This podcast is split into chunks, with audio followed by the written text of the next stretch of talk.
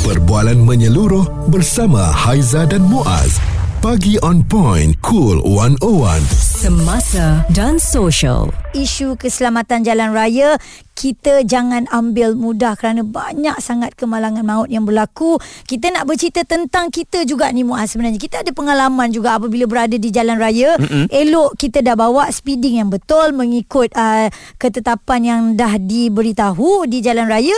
Tiba-tiba dekat corner tu belum apa-apa lagi, kita dah terjumpa satu kon yang diletakkan nak bagi tahu ada pembaikan jalan dekat depan. Kenapa kon tu dekat corner tu? Kenapa tak letak dekat depan lagi supaya kita pemandu ni dapat apa orang kata, berjaga-jaga. Ya, bila kita ambil mudah terhadap keselamatan jalan raya, itulah yang berlaku. Dan tahu tak, antara kajian 80% faktor utama kemalangan maut berpunca daripada sikap manusia, ya. Jadi saya yakin perkara ini dapat kita ubah jika masing-masing memainkan peranan yang penting untuk keselamatan ini. Wan Agil Wan Hassan, bekas Ketua Bahagian Polisi dan Penerangan Kumpulan Operasi Suruhanjaya Pengangkutan Awam Darat dan pakar pengangkutan bersama dengan kita. Jadi mungkin Encik Wan, bila isu ini melibatkan lori dan juga kenderaan yang lebih kecil, dah banyak kali dah kita tengok menyebabkan kemalangan maut. Apa agaknya lagi yang boleh kita lakukan ni, kan? Sebab saya rasa benda ni dah banyak kali berlaku dah. Pertama sekali saya rasa saya setuju dengan statistik tadi, 80% daripada aksiden ni ataupun kemalangan jalan raya ni disebabkan oleh pemandu itu sendiri. Driving attitude, ada banyak distraction kita dengan mobile phone-nya, kadang-kadang makan dalam keretanya, dan kadang-kadang dengan radio pun boleh jadi distraction. Dalam kes seperti kemalangan yang melibatkan lori dan sebagainya, saya rasa perkara yang paling penting adalah infrastruktur dan juga keadaan jalan, termasuklah juga polisi-polisi kerajaan bagi memastikan ada pengasingan yang jelas di antara kenderaan biasa dan juga lori kecil, mengikut waktu perjalanan yang sesuai. Kita tahu ada satu polisi kerajaan yang jelas yang mana lori-lori ni sebenarnya tidak dibenarkan masuk ke dalam kawasan bandar ataupun menggunakan laluan-laluan utama pada waktu-waktu puncak, pada waktu pagi dan juga waktu petang. Tapi isu yang juga saya rasa perlu dikenal pasti dan diselesaikan oleh kerajaan adalah isu berkenaan dengan penguatkuasaan, yang mana walaupun kita ada polisi yang dilihat mampu untuk menyelesaikan masalah-masalah yang melibatkan kemalangan di kalangan lori dan lori-lori kecil ni bersama dengan kenderaan persendirian, tapi isu penguatkuasaan masih lagi menjadi satu isu yang agak kritikal, termasuklah dengan penggunaan teknologi-teknologi yang bersesuaian untuk mengenal pasti punca-punca ataupun masalah-masalah yang melibatkan lori-lori di dalam kawasan lalu lintas. Ya, dan ada juga yang mengatakan, Cik Wan, pasang AES, bila owner laju ni kita boleh terus tangkap siapa yang bawa apa semua, kan. Tapi ada juga yang tak boleh menerima AES ni, katanya tak perlu ada membazir dan sebagainya. Adakah ini membantu daripada segi kemalangan jalan raya yang semakin meningkat? Kita kena faham kedudukan dan keperluan ada AES, terutama di lebuh raya utama di Malaysia, yang semestinya adalah untuk mengekang isu-isu pemanduan yang laju, dan ini hanyalah salah satu punca kemalangan jalan raya di lebuh raya. Jadi keperluan AES ni adalah satu keperluan yang saya rasa sangat-sangat sesuai, dan bagi mereka yang menolak kewujudan AES ni adalah mereka-mereka yang merasakan bahawa ia akan mengekang mereka untuk memandu laju. Itu adalah satu orang kata explanation yang paling logik lah. Tapi kita juga kena lihat akan keperluan penggunaan teknologi di dalam lalu lintas kawasan bandar. Sebab banyak kemalangan jalan raya ni kadang-kadang kita tak perasan, banyak kemalangan jalan raya ni berlaku dalam kawasan bandar dan bukan sahaja di lebuh raya. Dan ini yang menjadi satu masalah besar bagi negara, bila mana kemalangan-kemalangan yang di dalam bandar ni tidak dapat dielakkan kerana kekangan teknologi dan penguatkuasaan. Responsif menyeluruh tentang isu semasa dan sosial. Pagi On Point bersama Haiza dan Muaz di Cool 101. Ambil mudah isu keselamatan jalan raya, banyak sangat kemalangan jalan raya yang berlaku yang menyebabkan maut. Wan Agil Wan Hassan, bekas Ketua Bahagian Polisi dan Perancangan Kumpulan Operasi Suruhanjaya Pengangkutan Awam Darat SPAD dan pakar pengangkutan bersama dengan kami lagi. Bagaimana pula respon daripada yang membuat lalu lintas ni, penambahbaikan jalan di waktu yang puncak tu menyebabkan sangat-sangat bahaya. Saya selalu kena ni Cik Wan. Corner je saya ternampak ada orang letak kon, tapi sepatutnya dia kena letak depan lagi, bukan kawasan yang tersembunyi. Saya rasa kalau isu berkenaan dengan faktor-faktor yang menyumbang kepada kesesakan lalu lintas ni, betul lah salah satu daripadanya adalah isu-isu penambahbaikan jalan. Dan kita sedia maklum bahawa penambahbaikan jalan ni adalah satu proses yang akan sentiasa berlaku. Dan saya setuju bagi pendapat mereka yang mengatakan bahawa penambahbaikan jalan ni tidak patut berlaku pada waktu siang. Kadang-kadang isunya bukanlah isu waktu sangat, tapi dari segi komitmen mereka yang diberikan tanggungjawab untuk menambahbaikan jalan. Mereka ingat mereka boleh buat pada bila-bila masa, tapi saya tidak pasti sama ada terms of reference dari pihak kerajaan yang mesti mewajibkan mereka melaksanakan kerja-kerja penambahbaikan ni pada masa-masa yang tertentu. Kalau kita lihat di negara-negara baju, kebanyakan proses-proses penambahbaikan jalan ni berlaku pada waktu tengah malam. Jadi dia mengelakkan waktu-waktu puncak dan mereka akan cuba habiskan tugas walaupun tidak sepenuhnya, tapi tugas untuk penambahbaikan jalan itu sebelum waktu puncak pagi, iaitu pukul 5 ataupun pukul 6 pagi. Bagi memastikan mereka tidak terlibat di dalam menyumbang kepada kesesakan lalu lintas dan akhirnya akan boleh membawa kepada kemalangan. Jadi kan apa lagi agaknya Cik Wan yang boleh dilakukan? Saman sudah dinaikkan. Ada yang kata daripada 300 letak terus 1,000. Okey, sita, gantung lesen. Apa lagi cadangan? Sebatan, kerja-kerja sosial. Ada yang lebih berat ni, saya takut juga ni. Dia kata kalau dah melibatkan kemalangan, hukumnya bunuh jugalah. Sebab membunuh orang. Kan? Itu saya suka melihat dari segi solusi jangka pendek, jangka sederhana dan jangka panjang. Apa yang disebutkan tadi adalah lebih pada reaktif ataupun kita memberi reaksi kepada mereka-mereka yang menyumbang kepada kemalangan jalan raya. Dan saya rasa hukuman-hukuman yang dikenakan oleh kerajaan untuk bersifat reaksi ini akan sentiasa boleh dipertingkatkan, tapi saya lebih suka lihat pada preventive measures ataupun untuk mengelakkan daripada ia berlaku. Contoh paling mudah ialah dengan menambah baik sistem pengangkutan awam darat dan mengekang penggunaan kenderaan pengangkutan kenderaan persendirian. Sebab kita bentuk bandar kita dengan memaksa kita untuk memandu. Jadi bila kita terpaksa memandu, itu dah jadi satu faktor yang paling jelas untuk membawa kita kepada terlibat dalam kemalangan. Jadi chances untuk terlibat dalam kemalangan tu tinggi. Tapi jika kita menaiki pengangkutan awam, chances untuk terlibat dalam kemalangan itu rendah.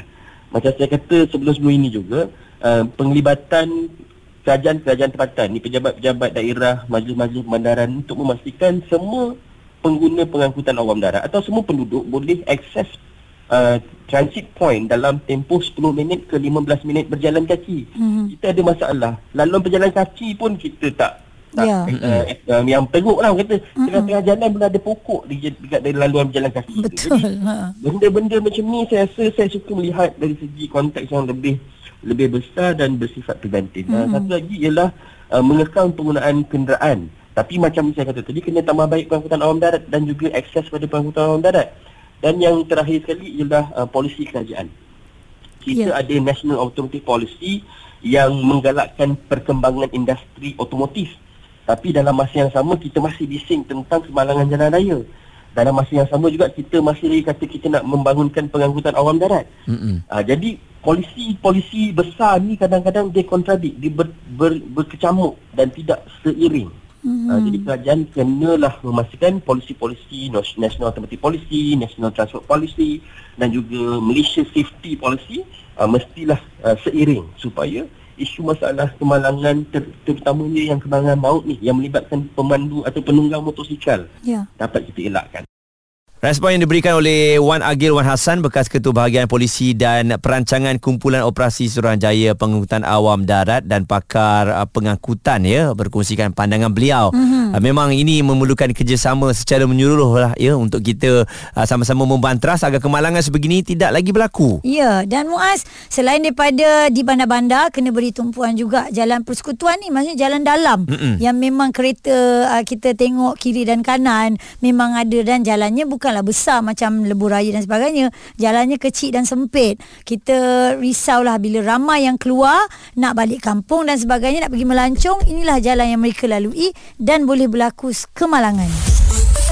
Suara serta informasi semasa dan sosial bersama Haiza dan Muaz. Pagi On Point, Cool 101. Perkara yang harus diambil berat ataupun dilihat oleh semua pihak mengenai kemalangan jalan raya yang melibatkan kemalangan maut, terutamanya melibatkan kenderaan-kenderaan berat. Apa yang kita katakan ini adalah lori, ya. Lori yang menyebabkan beberapa kemalangan yang pastinya memberikan kesan kepada kita kerana kehilangan itu amat dirasai, bukan saja seorang, malah melibatkan seluruh keluarga. Ya, ini ceritanya apabila polis mengesahkan 6 sekeluarga maut dalam kemalangan di kilometer 5 Jalan Segamat, Kuantan. Ianya berlaku apabila selepas sebuah lori membawa muatan pasir hilang kawalan dan memasuki laluan bertentangan. Lori berkenaan kemudian bertembung dengan kereta jenis Proton Alza yang dinaiki oleh 7 beranak sebelum 5 daripada mereka meninggal dunia di lokasi kejadian, manakala seorang lagi meninggal dunia ketika sedang menerima rawatan.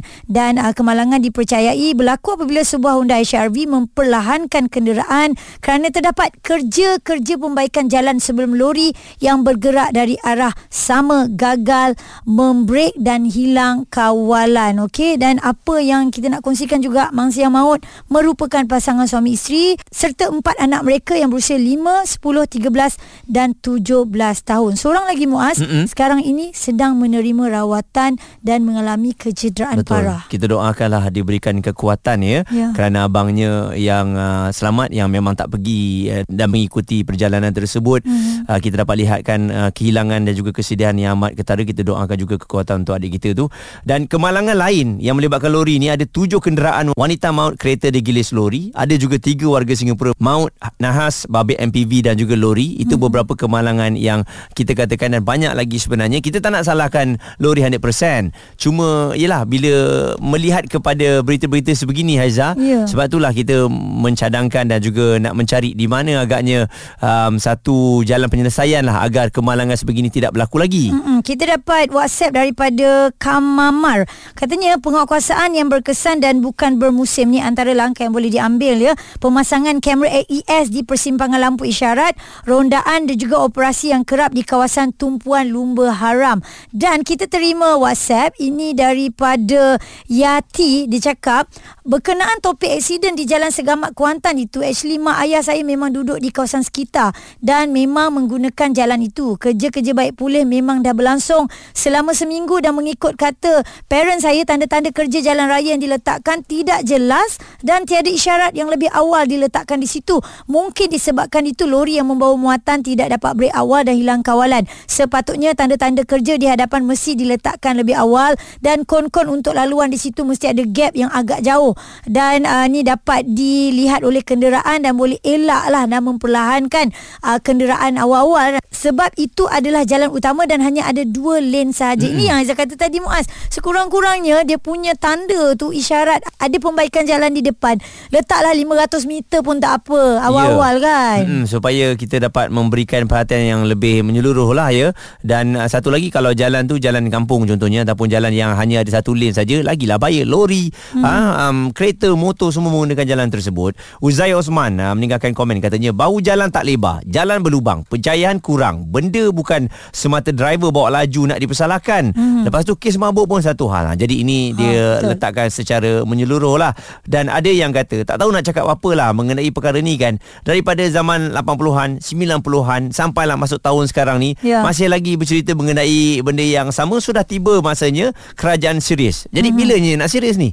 Izinkan saya tambah lagi komen-komen Nostradamus. Bila nak gubal undang-undang pemandu mabuk menjadi mandatory, ramai orang yang tak bersalah dah terkorban ni, katanya. Rano, dia cakap mana dana untuk Miros buat kajian? Mana fungsi Majlis Keselamatan Jalan Raya Malaysia? Isu keselamatan jalan raya ni dah lama, bukan baru berlaku. Apa status AES? Awas, masih berfungsi atau gajah putih? Okey, jadi itu antara respon, dan saya yakin ramai pengguna jalan raya di Malaysia ni sedia maklum mengenai perkara perkara ini.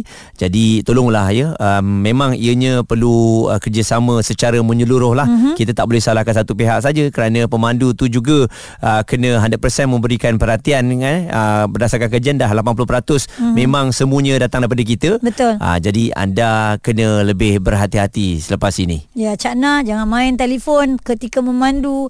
Jangan apa orang kata memotong tanpa ada signal ya, dekat line apa, dekat double line pun anda tak boleh nak potong sesuka hati. Memang tak boleh langsung. Jangan buat U-turn di tempat yang tak boleh. Yang tak boleh semua jangan buatlah. Semua perkara tersebut ya. Jadi kita doakan bersama agar kita sentiasa dilindungi apabila berada di jalan ni, dan kita doakan juga mereka yang kehilangan orang yang tersayang akibat kemalangan jalan raya ni diberikan kekuatan untuk mereka. Responsif menyeluruh tentang isu semasa dan sosial.